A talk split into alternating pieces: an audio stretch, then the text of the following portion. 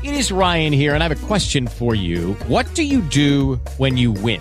Like, are you a fist pumper? A woohooer, a hand clapper, a high fiver. I kind of like the high five, but if you want to hone in on those winning moves, check out Chumba Casino. At chumbacasino.com, choose from hundreds of social casino style games for your chance to redeem serious cash prizes. There are new game releases weekly, plus free daily bonuses. So don't wait. Start having the most fun ever at chumbacasino.com. No purchase necessary. Group. Void were prohibited by law. See terms and conditions. 18 plus. You are listening to Robert Bain's Bible Podcast, the info channel for church and society.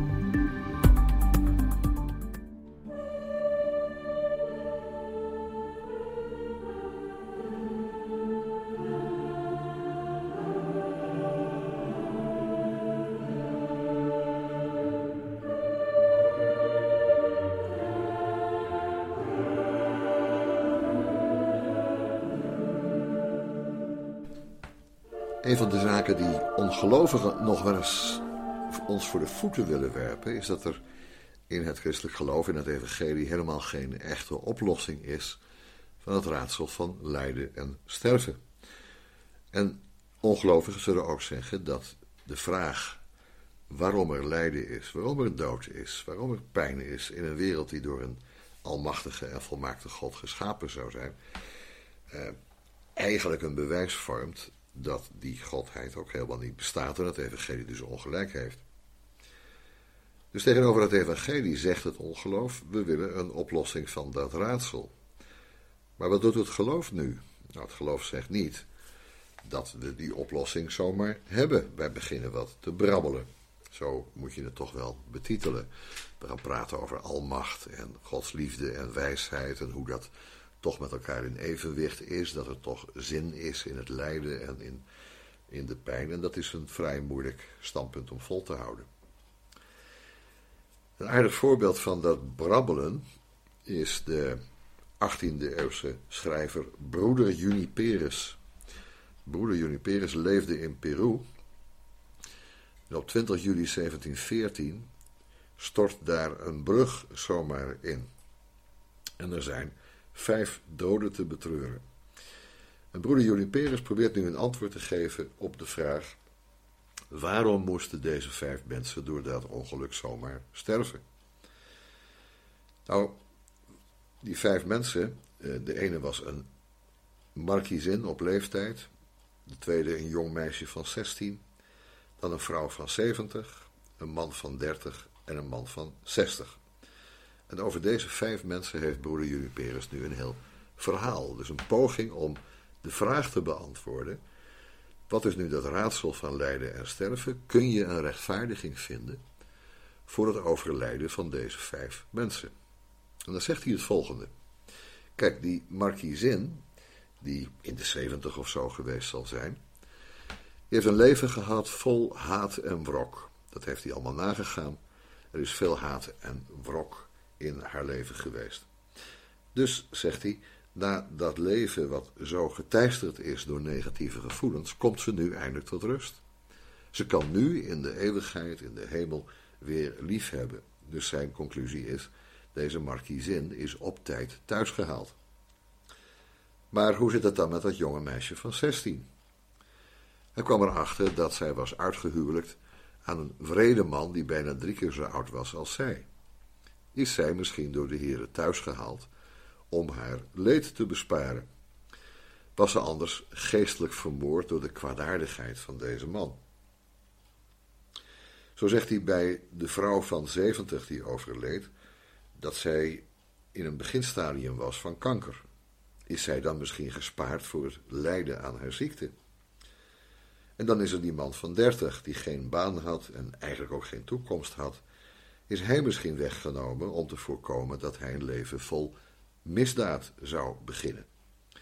En dan tenslotte die man van 60, een geleerde en een docent aan lokale universiteit.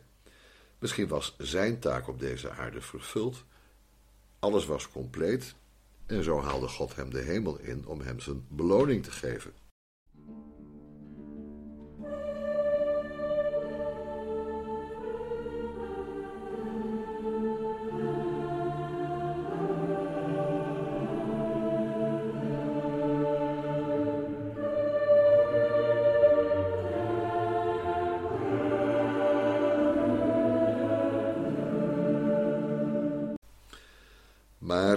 Kunnen we daartegen wel het een en ander inbrengen.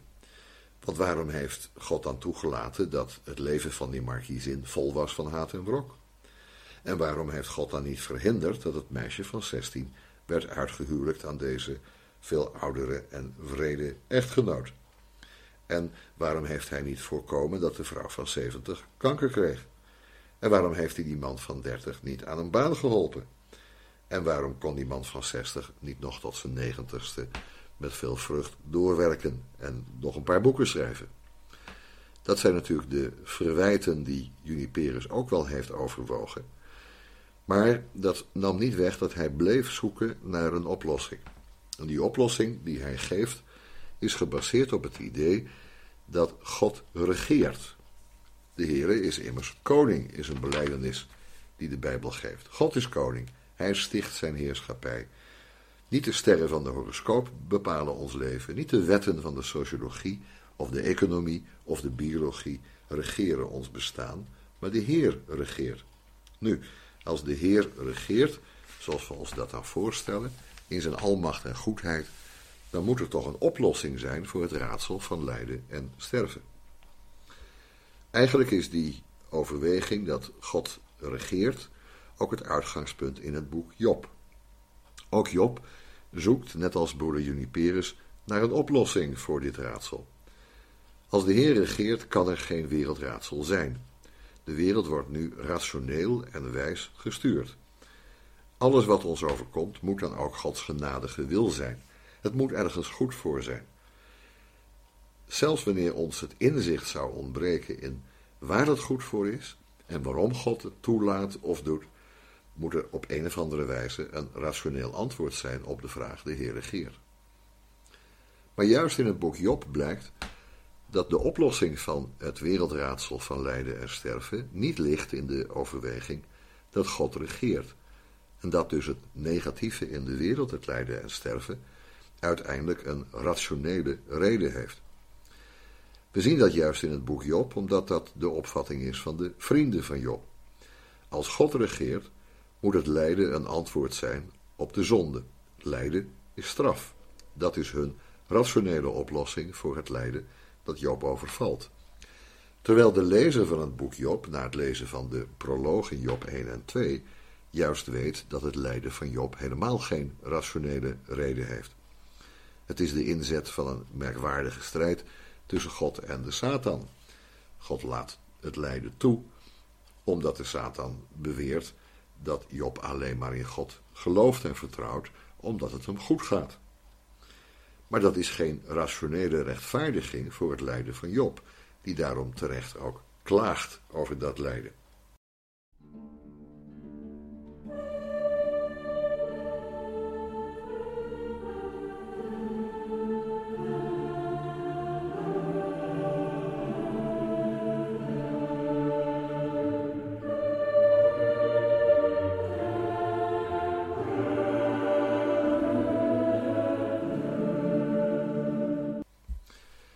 Oplossing is ook niet dat het lijden in het algemeen louterend werkt en ons dichter bij God zou brengen.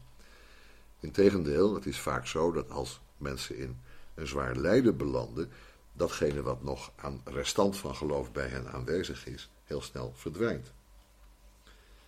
Wat het boek Job ons wil duidelijk maken als het gaat om dit probleem, is dat er helemaal geen oplossing van het wereldraadsel is. Wanneer God begint te spreken in het boek Job, dan is er geen oplossing voor het lijden van Job.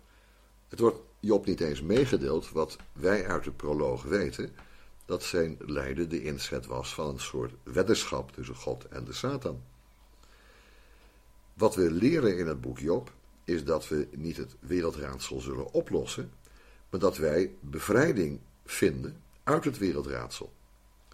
De bevrijding van het raadsel. Dat het niet op ons drukt en dat we er niet door verlamd raken. Dat is de inzet van het boek Job. Niet dat we nu het rationele antwoord krijgen dat de vrienden van Job zo makkelijk lijken te vinden, namelijk dat pijn, lijden en sterven simpelweg horen bij Gods regeringsmacht. Wanneer ik sterven zal, weet God, en hoe ik sterven zal, weet Hij. Dit is van Hem, En slechts het gebod dat ik zal leven is voor mij. Dat lezen we bij Feesten in de Voorhof van Misklotten. Als u het wilt nazoeken, pagina 149. Er is geen oplossing van het wereldraadsel. God weet wanneer ik sterven zal. God weet hoe ik sterven zal. En dat is zijn kant van het verhaal. Mijn kant van het verhaal, en dat is dus de bevrijdende kant, dat is dat het gebod dat ik zal leven voor mij geldt. Zijn opdracht dat ik leven zal naar het beste van mijn vermogen en binnen de grenzen die dit leven mij geeft. Al ons leven is voor hem, is naast hem en soms ook tegen hem. Dat houdt dus in dat er geen oplossing is voor lijden en sterven. Het is geen raadsel dat we kunnen ontraadselen, maar het is een situatie waaruit we bevrijd moeten worden.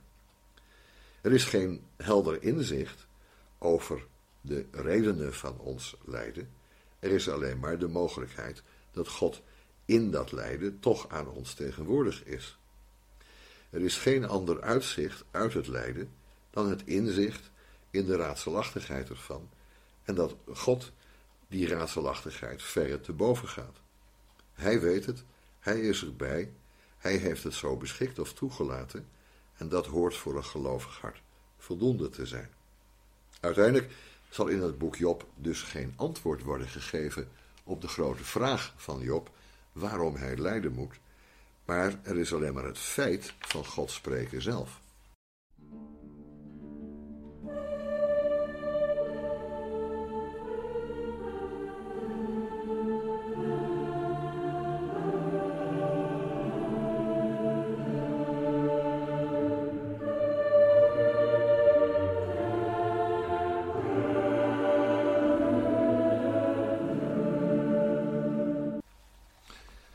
Leven betekent leven in de omvatting van Hem, wiens goedheid zegenend is, wiens gerechtigheid ons leven een richting geeft en wiens wijsheid ook hoger is dan ons gevoel.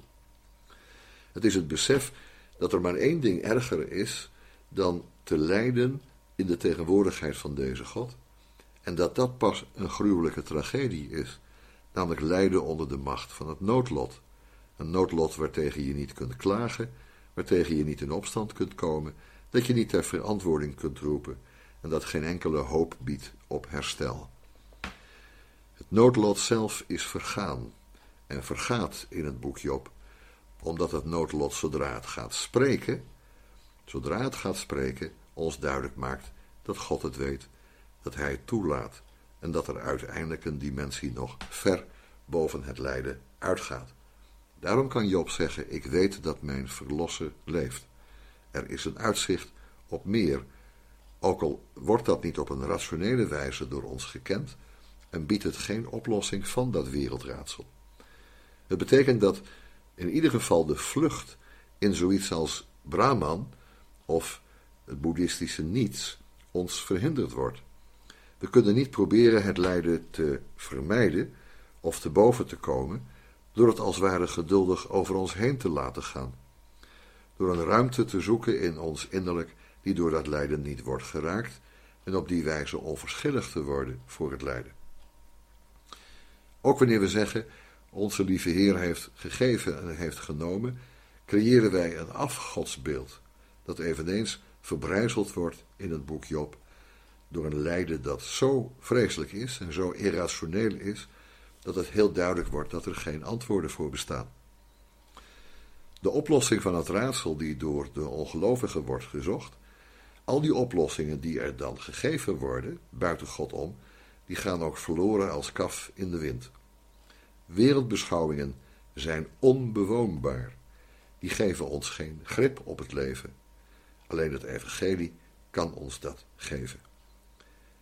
Wat Psalm 25 zegt, de verborgen omgang met de Heer. Dat is een omgang, dat is een levensstijl, dat is een weg in het leven die ons uiteindelijk verlost. De God die alles bestuurt, die mijn leven en mijn sterven in zijn handen houdt en kent, die is aanspreekbaar. Die spreekt zelf tot mij en ik kan tot hem spreken. De heerschappij van God maakt zijn woord tot een woord van liefde.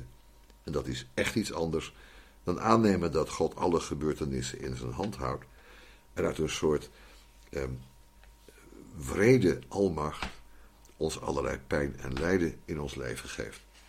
De oplossing van het wereldraadsel is de bevrijding ervan in de richting van Gods tegenwoordigheid, van Zijn liefde, van Zijn goedheid, die uiteindelijk alle pijn, alle lijden en alle dood overwinnen zal.